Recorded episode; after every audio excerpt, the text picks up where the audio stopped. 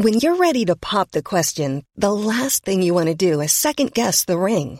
At Bluenile.com, you can design a one of a kind ring with the ease and convenience of shopping online. Choose your diamond and setting. When you find the one, you'll get it delivered right to your door. Go to Bluenile.com and use promo code LISTEN to get $50 off your purchase of $500 or more. That's code LISTEN at Bluenile.com for $50 off your purchase. Bluenile.com code LISTEN. My business used to be weighed down by the complexities of in person payments. Then, Stripe Tap to Pay on iPhone came along and changed everything. With Stripe, I streamlined my payment process effortlessly. No more juggling different methods. Just a simple tap on my iPhone, and transactions are complete. What's truly remarkable is how Stripe caters to all my customers' preferences. Whether they're using cards, Apple Pay, or other digital wallets, Stripe ensures a smooth checkout experience every time. Setting up Stripe was a breeze, taking just minutes to get up and running. From local markets to global retailers, Stripe helped me expand my reach and grow my business with ease. To learn how Tap to Pay on iPhone and Stripe can help grow your revenue and reach, visit stripe.com slash tap iPhone. Coming up on DTNS, a whole bundle of new gaming and creator laptops using the new Intel 10th gen processors and new NVIDIA GPUs. Zoom tries to clean up its Security Act and why it's Activision's First Amendment right to put a Humvee in Call of Duty. This is the Daily Tech News for Thursday, April 2nd, 2020. In Los Angeles, I'm Tom Merritt. And from Studio Redwood, I'm Sarah Lane. From Oakland, California, I'm Justin Robert Young. And uh, I'm Roger Chang, the show's producer. We were just talking about our experiences obtaining food in the current world, uh, plus plus a little uh, little kicking around of the uh, Netflix series The Crown. If you want that and more, got to become a member at Patreon.com/slash/DTNS and get good day internet. Let's start with a few tech things you should know. Content delivery networks and cloud providers Amazon, Google, Facebook, Microsoft, Akamai, Netflix, and others have signed on to the Mutually Agreed Norms for Routing Security, or the MANRS Group. The MANRS Group pushes four main approaches filtering, anti spoofing, coordination, and validation. The South by Southwest Film Festival will show some of its festival films for free in front of the paywall for Amazon Prime Video. Filmmakers who participate will be paid a screening fee for making their film available over a 10 day period. The information's sources say YouTube is working on a new social media platform called Shorts, which would live inside the YouTube mobile app. This is April 2nd, folks, not April Fool's joke. The potential TikTok competitor would let creators use YouTube's existing catalog of licensed music as a background soundtrack. Sources say YouTube plans to release shorts by the end of 2020.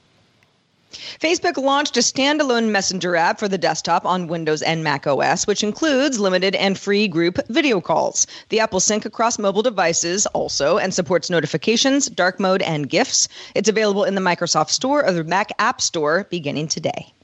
Amazon started testing employee temperatures using non contact forehead thermometers at worksite entrances, sending anyone over 100.4 Fahrenheit home. Temperature scans began this week at facilities in Seattle and New York City and will expand to more sites. All warehouse locations will have surgical masks available by next week, and the company will use machine learning to monitor safe distances during shifts. Ingka Group, which was founded by the same person who founded IKEA, primary franchisor of IKEA and owns IKEA.com, has acquired Geomagical Labs. The AI imaging startup lets users scan a room with a smartphone and render a 3D panoramic image that you can then add or subtract virtual items to scale and help choose IKEA products. IKEA previously developed its own AR based visualization tool, but now they've got an in house group. Ingka uh, Group previously acquired TaskRabbit and has made some other investments under the IKEA brand. Uh, yeah, TaskRabbit. Governments across Africa are using social media tools to fight misinformation about coronavirus. South Africa has launched an information service about coronavirus on WhatsApp. Nigerian health officials are partnering with WhatsApp to send push notifications to users with advice on symptoms and how to avoid infection. The Nigeria Center for Disease Control is also receiving free ad space on Facebook for outreach about the pandemic, and that's also available to public health authorities in 11 other African countries also around the world. Twitter's latest algorithm also seeks to elevate medical information from authoritative sources in 70 countries, five of which are in Africa. A support video uploaded to Apple's YouTube account about how to erase your iPhone showed a screenshot of the Find My iPhone screen with its setting enabled or uh, a setting called Enable Offline Finding with the description Offline finding enables this device and AirTags to be found when not connected to Wi Fi or cellular. Everyone assumed AirTags were coming, but of course, this is Apple's confirmation that they have at least worked on an interface options for the product. And a new feature in the Google Arts and Culture app called Art Transfer uses some machine learning to convert your pictures into the style of famous painters like Frida Kahlo or Van Gogh. The system does not overlay brush strokes, but rebuilds images in the art style chosen. The conversion also happens on the device, not in the cloud. All right. We haven't talked about Zoom in two minutes. Let's do that now, Justin. Hey, Zoom, welcome to the show. Zoom CEO Eric Yuan announced that the company is freezing feature updates for 90 days, with all development focused now on security and privacy issues, including a review of third party integrations. He also committed to enhancing Zoom's bug bounty program, releasing a transparency report listing requests from law enforcement and governments for data, and will hold a weekly webinar to discuss privacy and security updates. The Verge reports that Zoom has already removed its controversial pre-installation, which include a mis- included a misleading prompt, uh, so that all users must now click through the installer and give explicit permission to install Zoom. I like all of this. Uh, th- th- this is basically Zoom doing the laundry list of things that security researchers have been calling on them to do for the most part, uh, and also much faster than anyone expected, uh, fixing that pre-installation uh, workaround.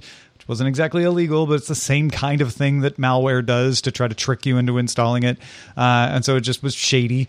And and and say what you will about Zoom in the past and its practices in the past. Uh, now that it is under the big scrutiny, the you know Google, Apple, Facebook level scrutiny, uh, it it seems to be cl- trying at least to clean up its act right away. I mean, a, a, lot of people were saying this morning before this announcement what Zoom. I think Ben Thompson at Stratechery said what Zoom needs to do is freeze feature updates for 30 days and just fix all this stuff. And uh, Eric Yuan did him two better than that. Uh, freezing updates for 90 days to say, you know what, we're just we're, we have too many people using this. We need to get this cleaned up.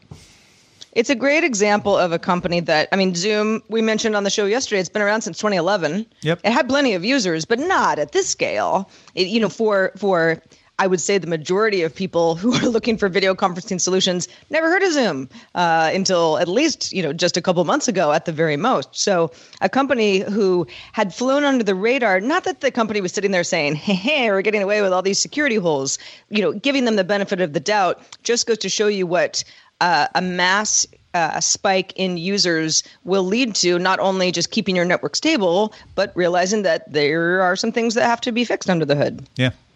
Let me just say good announcement. Let's wait and see. Yep. yep. Let's wait and see. right, exactly. After 90 days, might be a different story. Yeah, you know, I'm just saying, let's go ahead and keep an eye on old Zoom. Axios and Reuters obtained a memo from Google to advertisers saying that it's going to change some of its rules on ads around sensitive events. The policy has prevented ads related to COVID 19 from running. Starting this week, Google will allow paid ads to reference COVID 19 if they are from government entities, hospitals, medical providers, and NGOs.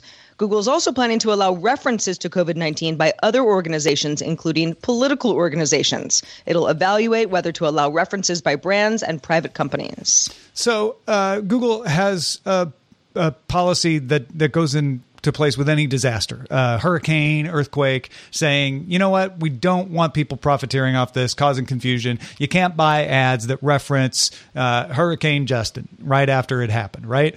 Uh, and so that's what they were applying to COVID 19. And what they're finding now is this is not a temporary thing. This is not a thing that is going to wind up soon. This is an ongoing situation, and they've decided to adapt. Now, part of that is so that in addition to free public service announcements that Google is running, that that NGOs and organizations and government agencies that want to can pay to have a wider message spread, and that's a good thing.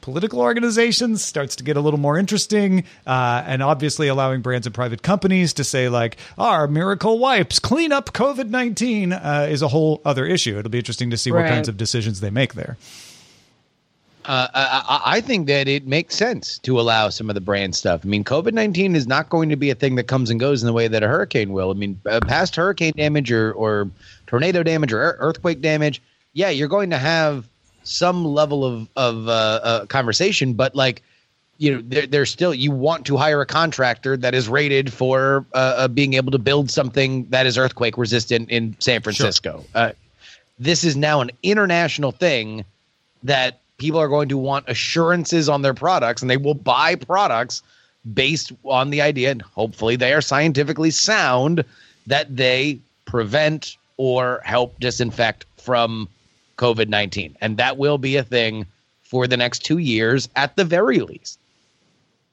Yeah, I- I think the worry is it's easy to say if we're only allowing hospitals and medical providers and NGOs, we're not likely to get somebody passing along in misinformation or defrauding people. If you open it up to brands and private companies, as we all know, the scale at which advertising comes makes it more difficult to police that kind of stuff. And I think that's why they're being extra cautious there. I, I get it. I, I get why. Uh, uh, I, I just don't know whether or not uh, uh, by putting this particular hurdle in front of people that, that you're not going to create more misinformation because they're going to find other loopholes and ways that they can try to describe the same thing without saying the same thing. Well, that's the political argument too, right? Is that if you Yeah. if you can't, as a non-governmental person, take an ad out about how you think the elected officials are handling COVID nineteen, then you've silenced one half of that conversation. Yeah.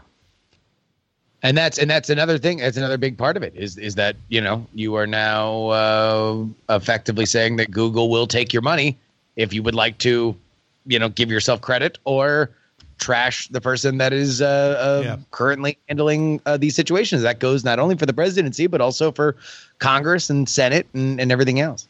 That that earthquake analogy that you made is a really interesting one because after an earthquake, uh, Google wouldn't let people say like, "Oh, the San Andreas earthquake" in their ads because of this policy, but they would let you say, "I'm earthquake rated. I can fix earthquake damage," right? Because that's an ongoing thing, and that's kind of what they're doing here is saying, "Well, COVID nineteen is, you know, for a while." Just going to be a thing people have to deal with. So if you need to be able to say like I I have COVID nineteen sterile uh, situations, that might be an important thing to to be able to reference. Humvee maker AM General sued Activision in 2017, claiming the use of Humvees in Call of Duty, quote, deceived people into believing that AM General licenses the game or is somehow connected with or involved in the creation of the games. Ars Technica's Kyle Orland points out that game makers often arranged licenses for things like in game guns up until 2013. But District Judge George B. Daniels dismissed AM General's claim, citing a 1989 case that artistic works could make reference to outside trademarks as long as the usage was relevant to the work, which it was. Call of Duty was about war where Humvees are used, and did not, quote, explicitly mislead as to the source of the content or work. And Call of Duty was not specifically saying, like, Humvee loves Call of Duty. Uh, the judge also cited a 2011 decision calling the use of a Louis Vuitton bag in the movie The Hangover, uh, uh, saying that moviegoers were sophisticated enough to know that the mere presence of a brand name in a film, especially one that is briefly and intermittently shown, does not indicate the brand sponsored the movie. Although I feel like Well, a lot of people see that and they're like, "Oh, that must have been there." product placement. But that's the way that 2011 decision went, and so he was able to cite that. Uh, I know AM General brought in a survey that said, "Look, 16% of the people we surveyed thought Humvee somehow approved of Humvees being in Call of Duty," and the judge said, "That sounds like a very small amount of people to me. 16%. Anything below 20% doesn't seem that significant." Uh, I mean, I guess you know my my initial reaction is, well, couldn't the game have just made it slightly more generic of a vehicle that was meant to represent this, and then you wouldn't have had any problem? But that aside, I guess it's true. I mean, it's it, the judge saying, "Listen, this game is supposed to be realistic. This is about as real as it gets, and nobody thought that you were sponsoring or or other otherwise, you know, giving your your blessing to the game." I I guess that's the right outcome. I mean, it's it's almost funny how long this is ha- dragged on. Look, this is AM General looking for a check. And if they're not going to get a check from Activision, then they're going to find an injunction and, and they're going to force Activision to give them a check. Uh, uh I don't think that it's realistic to say that they believe that their reputation was damaged by the game, by the, the game including a Humvee. Uh, uh, and and I'm glad that the judge ruled uh, that that you know now we don't have to see like like uh, Sarah mentioned we don't we don't have to see like like the Homer Simpson car instead of a, a Humvee in war games. The dumb V, yeah, yeah. Because uh, you're right, Sarah. I mean, that would be the solution if, if if AM General won. But what the judge was saying is like, yeah, they should they shouldn't have to do that. Uh, they should be able to make a realistic game, and it's not like Humvees aren't in war. They are. So they're just reflecting reality, and art should be allowed to reflect reality. So. Amazon's first original game, a science fiction shooter called Crucible, will launch in May. Also in May, Amazon will launch an MMO called New World that takes advantage of Amazon's cloud infrastructure. And of course, games that let you play along with a Twitch streamer are also still in development. A cloud gaming platform codenamed Project Tempo is in development to compete with Microsoft's Project Cloud and Google's Stadia. Yeah, the Amazon was talking to the New York Times and, and, and kind of trying to pump up a lot of this stuff. But I, I think people have been waiting for Amazon's game plans to come to fruition, and it looks like they're going to come to fruition in May. Uh, not in time for you to use them during your shelter in place in April, but mm-hmm, it probably might still be going on in May, so you'll be able to play with it then. Uh, and it is a significant event for Amazon to enter this space the way they have entered book publishing, the way they've entered uh, video making. Uh, they're now entering the video game space. That makes perfect sense. I, I, in fact, kind of funny when I read the story this morning, I was like, oh yeah, that's true. They don't really have a significant place in the gaming space, but uh, Amazon Originals certainly, you know, TV and movies. I mean, I've been really pleased with all of that. So, especially given the companies that they've acquired over the last few years, uh, it's the next frontier, the next vertical. I mean, look, th- these are all the server merchants, right? Google, Microsoft, Amazon, they sell their servers. This is what they're doing. It's it's not unlike uh, you know, when, when HughesNet got into satellite radio because we got to do something with these satellites. We got to show how cool these satellites are. So we'll try to get into this business. I think that this is as much of a demonstration of the reliability of AWS as it is a major product uh, for Amazon going forward. Uh, I'm curious to see when all three of them are out for them to start uh, measuring the products a little bit and, and saying, uh, you know, where's latency? Mm-hmm. Where does AWS compete where uh, Google has not or Azure uh, uh, doesn't for uh, for Microsoft? Apple announced it established a program for premium subscription video entertainment providers, letting them use the payment system tied to their existing subscription rather than Apple's, which takes a 30% cut. This change lets Amazon Prime Video, Canal Plus, and Altice One offer purchases in their iOS and Apple TV apps. The program also brings integration with the Apple TV app, AirPlay 2 support, tvOS apps, universal search, Siri support, and single or zero sign on. Yeah, this is really interesting because Apple has held a very firm line to say we treat everyone the same. And for the first time, they're saying we don't treat everyone the same if you want to be in the TV app, which we really want you to be in the TV app. And, and, and Amazon Prime Video was already in the TV app, uh, but they're basically saying we will promote you, push you, make you part of our uh, loving embrace of everyone who's using an Apple device. Uh, and in exchange, Amazon said, Great, we want that. Uh, let us make it easy for people to buy and rent movies through our app. Uh, and Apple caved and said, okay, fine. And and I think the way they caved is interesting. They're not allowing a third party purchasing system. What they're saying is if someone already has an account that's tied to a purchase method, we'll let them use that in the app. Uh, you you can you already have an Amazon account. Uh, you've created it. That's how you get Prime Video in the first place. So if someone's in the app and says, yes, use that existing information that you have on the back end, fine. We they, Apple has decided that that doesn't threaten Apple's own ecosystem or Apple Pay because they're not operating the payment system. Uh, they never. That's always that that hasn't been okay before, and it's not okay for Kindle. It's not okay in anything else but but video. And I think that's because they really want the TV app to work really well, and so they're focused on making it easy uh, for people to use it for any kind of video and making it attractive for these partners to stay involved with it.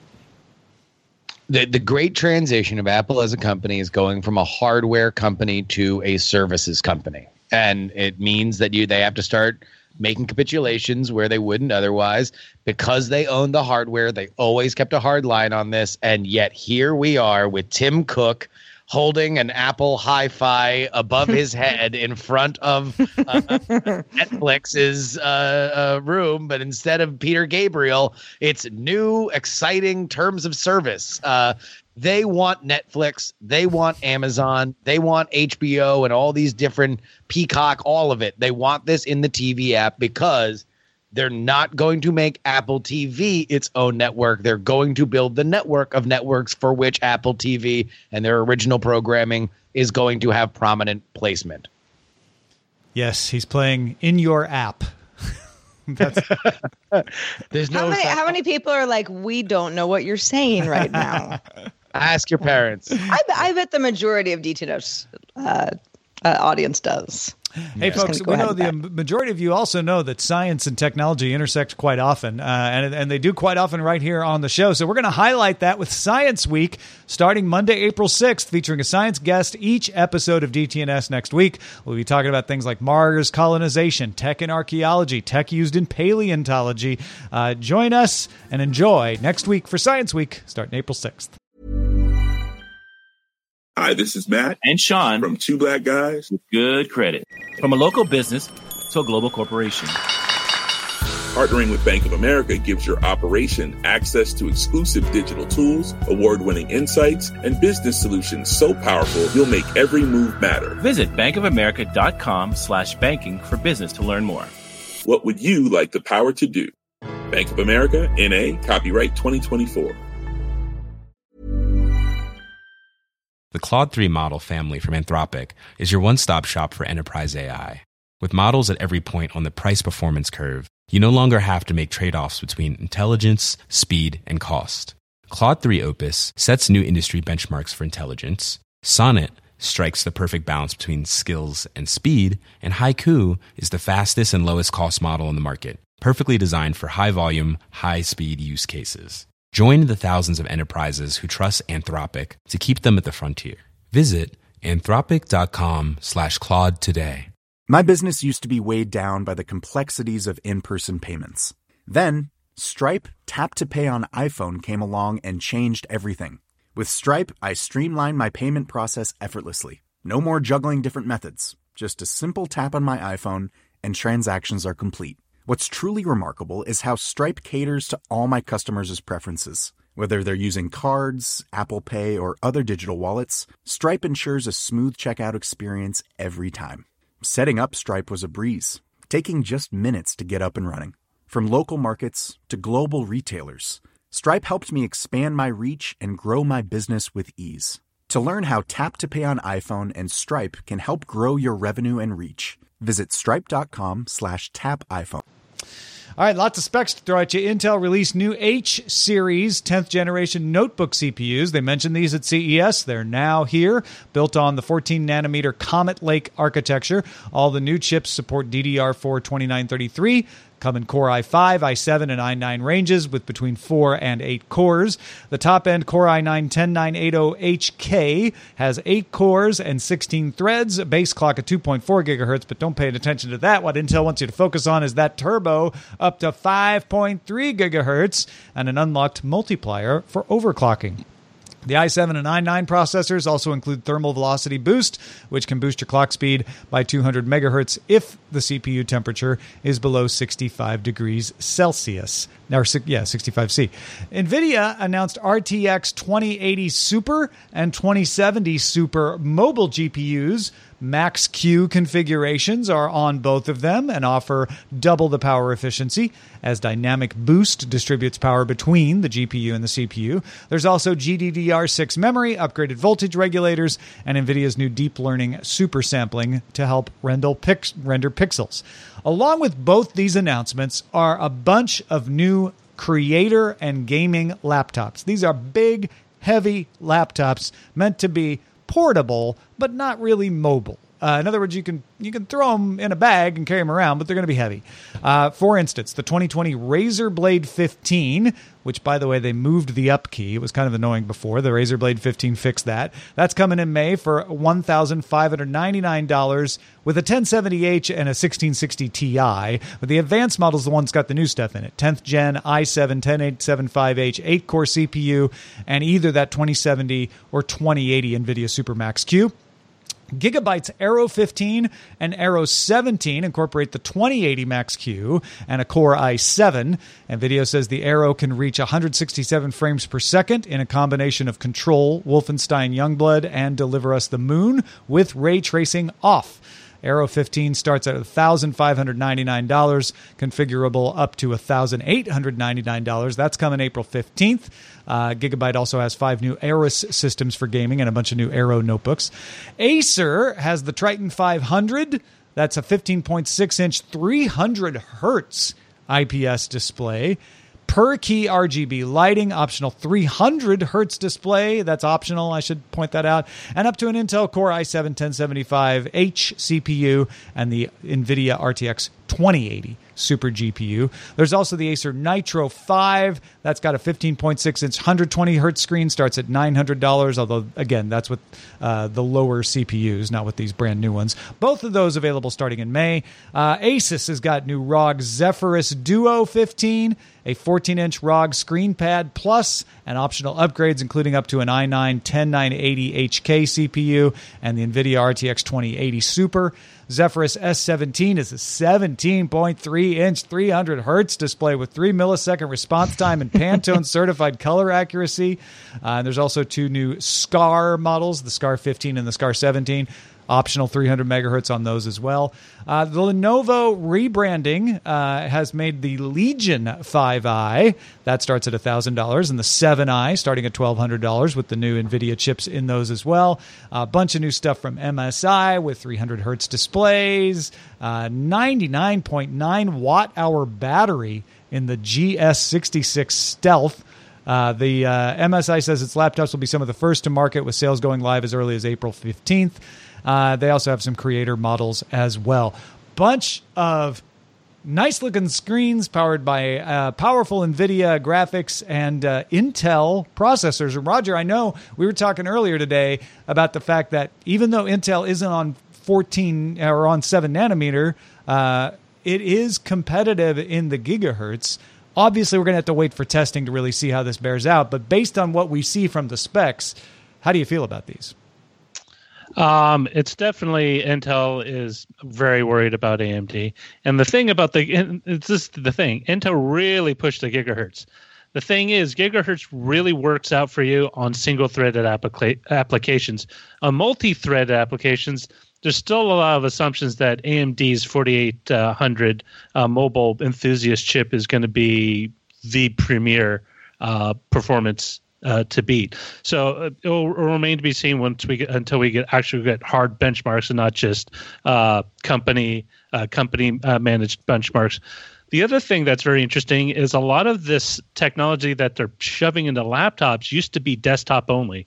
The high end GPUs, the high end desktop, uh, not desktop, but the high high performance CPUs, but also the things like displays, high refresh rates, uh, true tone, you know, true color matching on screens, and that really kind of points to the way that a lot of creators are using laptops in lieu of a desktop machine to do a lot of these things.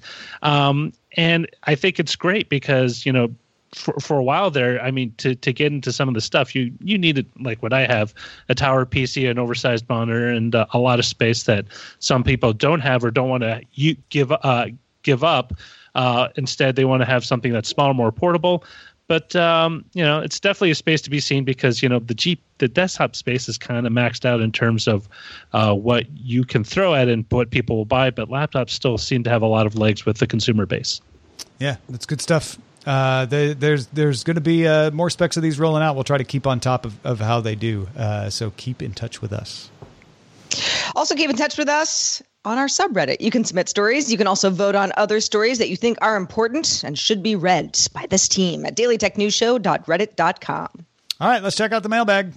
Oh, let's. Scott is a network engineer for a medium sized ISP and had some thoughts on our conversation yesterday about data caps and whether or not they need to happen at all. Scott says just this year, we instituted data caps after years of trying to avoid it. The reason was the typical one a bad apple spoils the whole bunch. We saw that the top 1% of our users were accounting for 50% of our total data usage on our network. Some users were hitting 15 terabytes of data usage each month. It was causing internal network links and core routers to be maxed out on interface u- utilization. If you have a 10 gig interface, you can't push 11 gigs through it. We kept throwing hardware and larger bandwidth interfaces at the problem, but each time it was increased, the usage just expanded to match. So we broke down and instituted very high data caps.